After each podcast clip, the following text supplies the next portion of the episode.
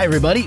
Welcome to Horsepower Heritage. I'm Maurice Merrick, and greetings to all of you listening from places like Catonsville, Maryland, Valrico, Florida, Oakland, California, Managua, Nicaragua, Recife, Brazil, and Surrey, England. Thanks for joining me. And, you know, I think I've finally recovered from the chaos of Monterey Car Week, which is always a whirlwind of activity. But wow, what a great year it was. And, you know, after a week of seeing such mind blowing cars and talking with so many great people, I always have a hard time with re entry. But anyway, I'm back in the saddle, and today I've got a great story for you. And actually, we haven't done a storytelling episode for a while now because I've been busy with a lot of terrific guests over the last few months. But I really like to bring you these short documentary pieces. I hope you enjoy them. It's like theater of the mind, right? And they're fun to put together. By the way, the show has hit 75 episodes now, and before you know it, we're going to be at 100. And it's all because of you. So I think we need to celebrate that, and the occasion deserves a special guest. And I want you to help me decide who that could be. So send me your suggestions. You can reach me on Instagram at Horsepower Heritage, or go to horsepowerheritage.com, click on the contact button there, and send me a message. And if your suggestion turns out to be the special guest for episode 100, I will reward you handsomely. I'm not quite sure how I'm going to do that yet, but it could be merch, which is in the works, or maybe a gift certificate to Model Citizen Diecast. But it's going to be cool, whatever it is. So send in those suggestions and don't wait around because it might take me some planning. And also, don't forget to leave me a five star rating and a quick review if you haven't done that yet. It really helps grow the show. All right, well, today I've got the story of a guy that I think is kind of an unsung hero of American automotive design. But during his career, he helped pull two car companies back from the brink of failure and look toward the future. His name was Virgil Exner, and he had the forward look. And that's coming up right after this. This episode of Horsepower Heritage is sponsored by Model Citizen Diecast. No matter what's in your garage, you can fit all your automotive heroes on a shelf. And they've got you covered whether it's 143rd scale, 118th scale, or even the ginormous 1 8 scale masterpieces from the Amalgam Collection. Go to modelcitizendiecast.com and get 10% off when you use the promo code HERITAGE at checkout. Limitations apply. From race cars to street cars and everything in between, it's Model Citizen Diecast because your inner child still wants to play with cars. And now the story of Virgil Exner and the forward look. Right here on Horsepower Heritage.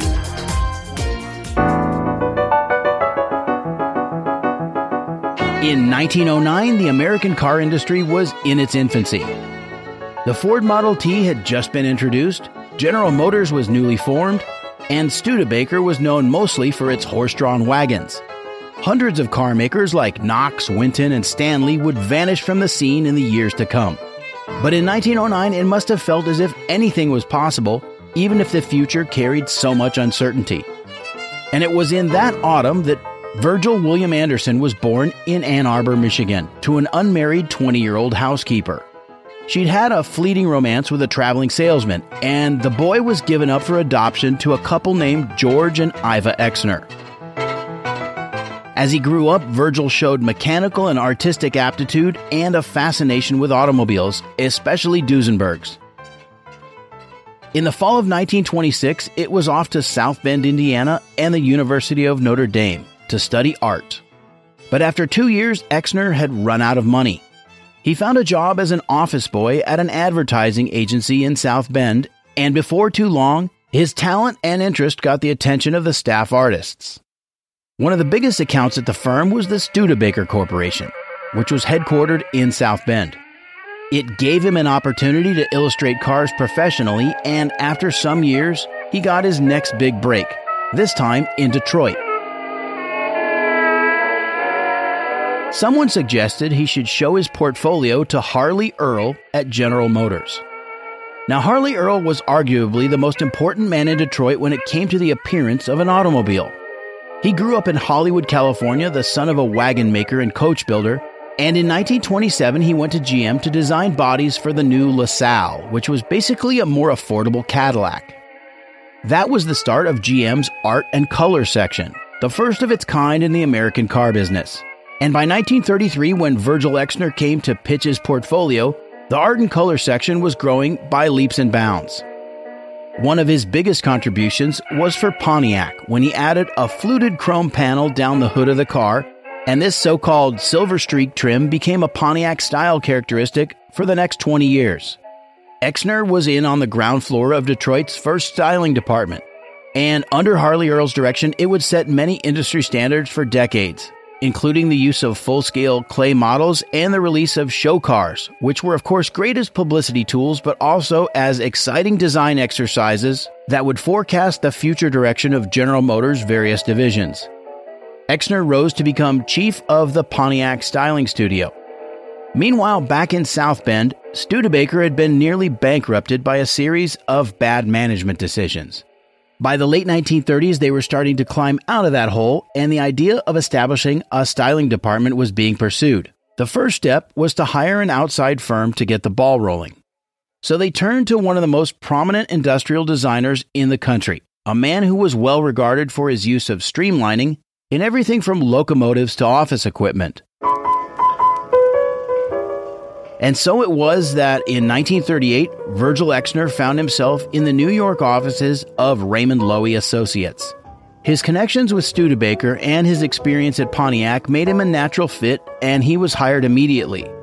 One of the first jobs was touch up work on the 39 Studebaker Champion, which was the low cost model, but it became a top seller. By 1941, Exner was setting up the in house design team in South Bend even though Raymond Loewy still had a contract to fulfill. But when the war came and all automobile production stopped, Exner was helping to design amphibious assault craft, like the GM built DUKW, or Duck as it became known, and the Studebaker Weasel, a tracked personnel carrier. They were basically rugged floating trucks, and they saw action in beach landings from Normandy to Iwo Jima. Although the fighting continued, by 1944 the tide had turned against the Axis powers, and Studebaker executives began to plan their post war product line. However, their contract with Raymond Loewy hadn't exactly been trouble free, because he insisted on final approval of all aspects of each design. And his need to travel between his New York office and South Bend caused delays in decision making and it strained the relationship between Loewy and Studebaker. In their frustration, some of the executives suggested to Exner that he should quietly gather a few of his closest colleagues and start a parallel design program, just in case. And that's exactly what happened. There had already been tension and creative disagreements between Raymond Loewy and Virgil Exner, but when Loewy eventually discovered that Exner had been moonlighting, he fired him on the spot. Fortunately, Studebaker's vice president of engineering, Roy Cole, was standing there too and he offered Exner a job immediately. Cole couldn't get rid of Loewy, though, as much as he wanted to, and their contract ran until 1955. But more importantly, Studebaker beat the rest of the auto industry to market in 1947 with an all new body and chassis, while everyone else was selling facelifted 1942 models. Studebaker's tagline was First by far with a post war car. Their flagship was the Starlight Coupe, and it really was ahead of the competition with integrated front fenders, a full width grille, smooth flowing rocker panels, a sloping and tapered rear deck lid, and most distinctively, very futuristic wraparound rear glass that was more similar to an airplane than a car. The Starlight was the product of Exner's after hours design team, but he never really got official credit for it since Raymond Loewy was still in charge of the overall program. It was clear that this adversarial relationship was never going to favor Exner and that it was time to move on. Luckily, he'd built a solid reputation as a designer who could break with convention and take things in new directions. And that's what was desperately needed over at Chrysler Corporation, because they were caught flat footed in the late 1940s building stodgy, unimaginative cars. Chrysler's president, K.T. Keller, was an engineering man, and he hadn't seen the point of having a styling department. But beyond that, he'd been burned early in his tenure by a car called the Chrysler Airflow. It was a groundbreaking, streamlined design that was supposed to catapult the company far ahead of their rivals. But instead, it had been a sales disaster, too radical a change and it came out in 1934 when the country was in the agony of the Great Depression. The airflow had all that bold optimism that was so emblematic of the 1920s. And from a design standpoint, it was certainly ahead of its time. But it came on the market too late because that optimism had dried up like an Oklahoma farm in the Dust Bowl. So KT Keller wasn't taking any chances in the late 40s. Much like General Motors, there was a hierarchy of nameplates Dodge, Plymouth, DeSoto, and the top of the line Chrysler cars. But very few distinguishing outward features existed among them other than the trim level and optional equipment. They all had a bulbous, heavy look with tall roof lines, which supposedly Keller insisted on because he believed that passengers should be able to wear their hats in his cars. And nothing hinted at performance or innovation.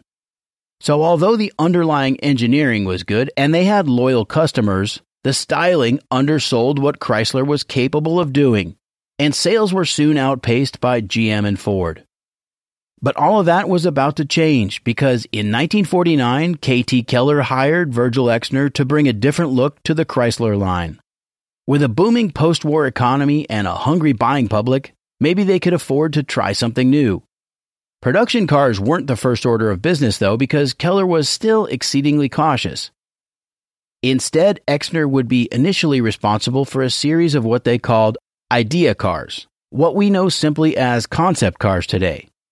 And at the same time, another key partnership materialized that helped to separate Chrysler's future direction from its competition.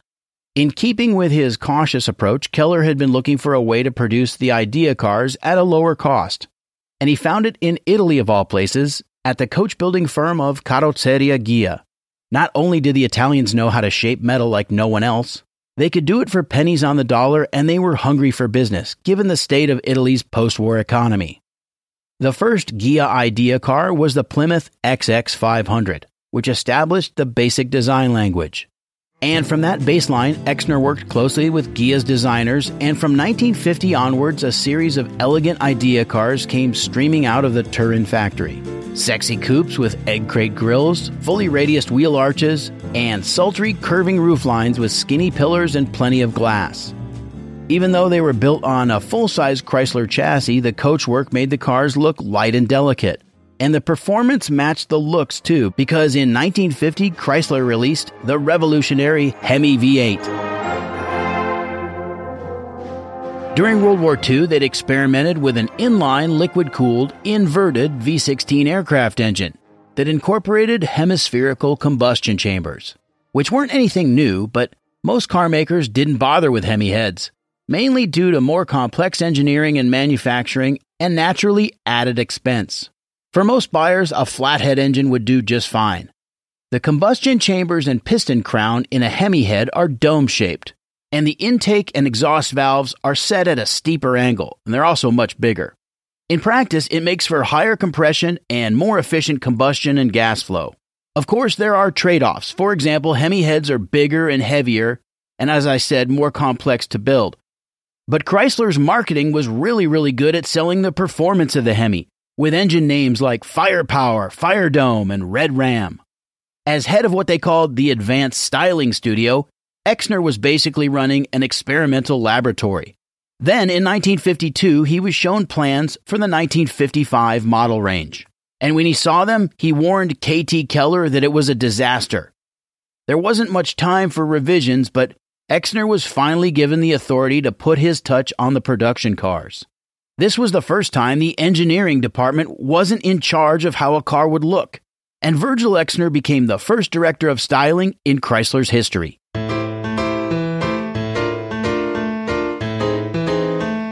Everything he'd learned 20 years earlier in the GM art and color section now became a reality at Chrysler. At 44 years old, Exner cut a striking figure.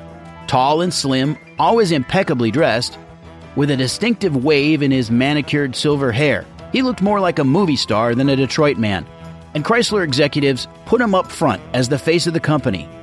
In 18 months, his team worked furiously to spice up the 55 lineup, using a Ghia idea car called the K310 as their initial inspiration. As his team worked their way through the range, each car was a big departure from the old look, lower, leaner, and sleeker in every dimension. Even the entry level Plymouth offered a lot of style for the money. And not a moment too soon because Chrysler lost nearly a billion dollars in 1954, badly trailing GM and Ford. Smaller car makers were sinking fast.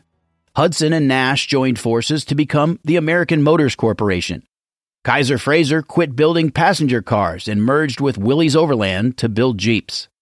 And Packard, one of the greatest names in automotive history, made a last ditch effort to stay in the game when they bought Studebaker, not fully aware of that company's own dire financial straits.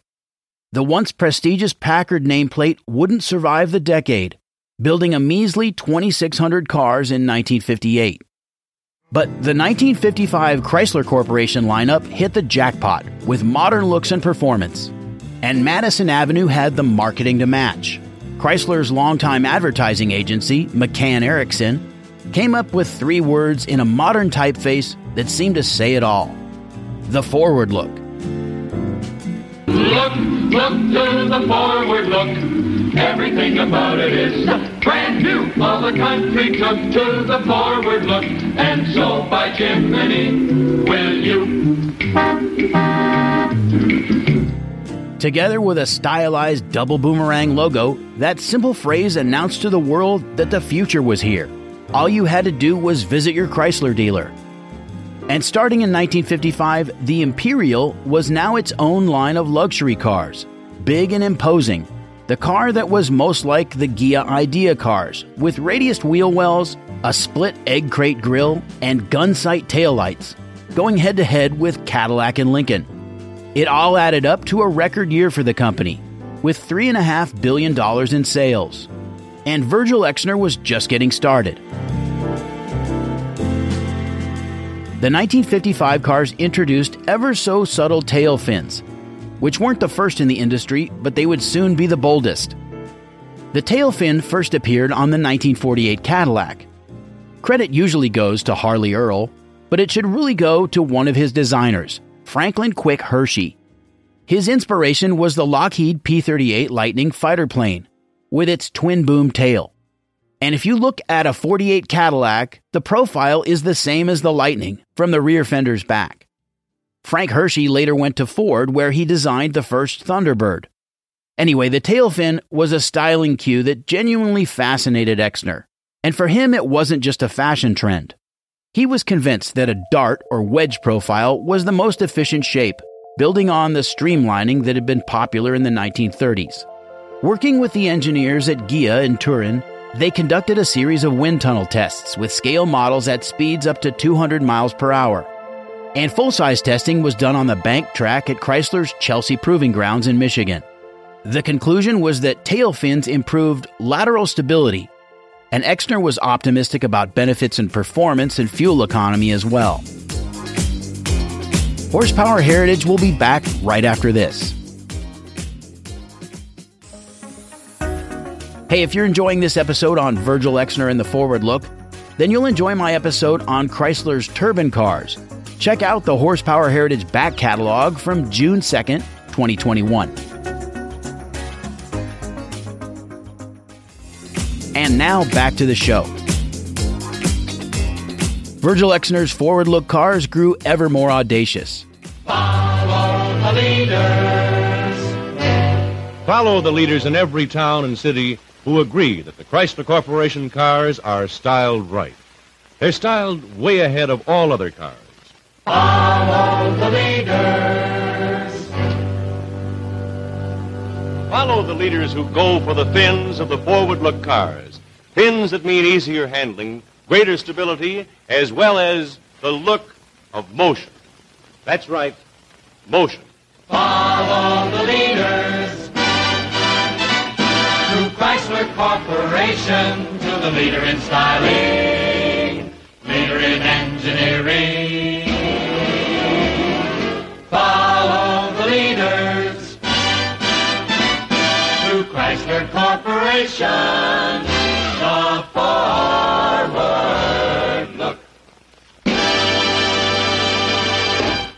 And the 1957 line really epitomized his wedge philosophy. The newest new cars in 20 years. In styling, they're completely new. Take the 1957 Plymouth Fury, for example. The 1957 Plymouth with the new shape of motion. It had a slanted front end profile, first in the industry quad headlamps, a lower and longer body and flattened hood and trunk, and a dramatically rear swept windscreen and a slim roofline topped off with the biggest pair of tail fins you could get. They also had a torsion bar suspension, which kept the cars level and also reduced overall height by several inches. And that low look was something Exner had considered essential. New, lower than ever. This year, the Plymouth is as much as five inches lower. In fact, in the low price field, it's the lowest. He was right because no one else matched it. And a new Plymouth slogan illustrated how far ahead Chrysler seemed compared to the competition. Suddenly, it's 1960. And for the second time in two years, they got the jump on GM and Ford, whose cars looked bulky and overworked by comparison. It's even said that General Motors director of styling, Bill Mitchell, happened to drive by a yard behind the Chrysler factory. And when he spotted some of the pre production cars parked out there, he realized GM was totally outgunned. So when he succeeded Harley Earl in 1958, Mitchell started fresh, determined never to get shown up again. Exner's design aesthetic fit in perfectly with other trends of the time. Whether it was the furniture of Charles and Ray Eames, the architecture of Richard Neutra or Joseph Eichler, and when it came to cars, he had even eclipsed his old rival, Raymond Loewy. But he nearly paid for that success with his life. Because years of working long hours, fueled by black coffee in the morning, cocktails in the evening, and cigarettes around the clock, had taken their toll. And in the summer of 1956, Virgil Exner barely survived a massive heart attack. Once he was out of the hospital, he took a long rest at home. His loyal and close knit design team pressed on with mild facelifts for 1958. Meanwhile, the 57 lineup was winning industry awards and shaking everything up. A year after his heart attack, Exner was promoted to executive vice president and director of styling. It was the second time they'd created a position just for him. But his time away from the office had left a void that was filled by another designer, Bill Schmidt, who was brought on by nervous executives unsure if Exner would ever return. Schmidt's hiring eventually created a power struggle. Exner justifiably felt threatened and undermined. Things had changed, and he began to work by himself in secret after he concluded that the design direction was getting stale and he realized fins were doomed to be a fad after all, despite any wind tunnel data. Exner won the power struggle and Bill Schmidt left the company, but by 1959, Chrysler's styling department was in an existential crisis.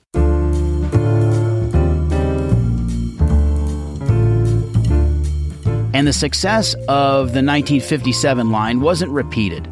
Exner wanted to find a new paradigm, but it was hard to make a clean break from the tail fins and it's clear that he wrestled with a way to stay ahead of the competition. All of these factors, combined with his poor health and just plain exhaustion, caused the styling department to lose its cohesion and sense of direction.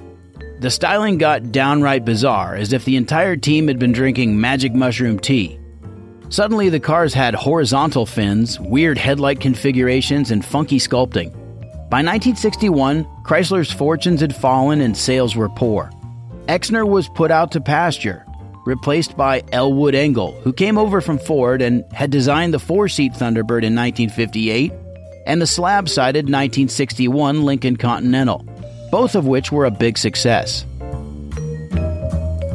After leaving Chrysler, Exner opened his own design firm, working on powerboats and concept cars, especially a few attempted revivals of great names like Bugatti, Duesenberg, and Stutz. But times had changed dramatically. The car industry had entered another conservative period, and no one was taking any chances. And Exner's sensibilities, if anything, had gotten wilder, not more reserved.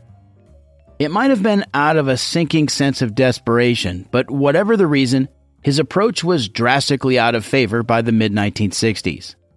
Virgil Exner never really regained his health. He had advanced heart disease after years of chain smoking, and in December of 1973, he died after suffering a massive cerebral aneurysm. He was 64 years old. Exner's legacy was basically on the shelf for several decades. But with the mercy of time and distance, it's clear that he made a dramatic impact on American car design in the critical decade of the 1950s.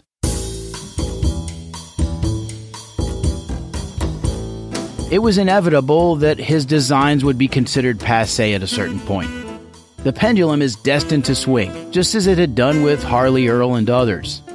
He had some excesses for sure, but one could argue that it was in the heat of battle when Detroit was all powerful and the intense competition meant that nothing seemed out of bounds.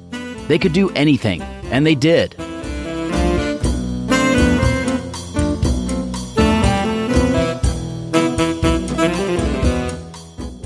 That's all for this episode of Horsepower Heritage. Don't forget to click that follow button, leave me five stars and a quick review. I'll see you back here on Wednesday, September 21st, when we'll be talking about Le Mans, Daytona, and the love of air cooled Porsches.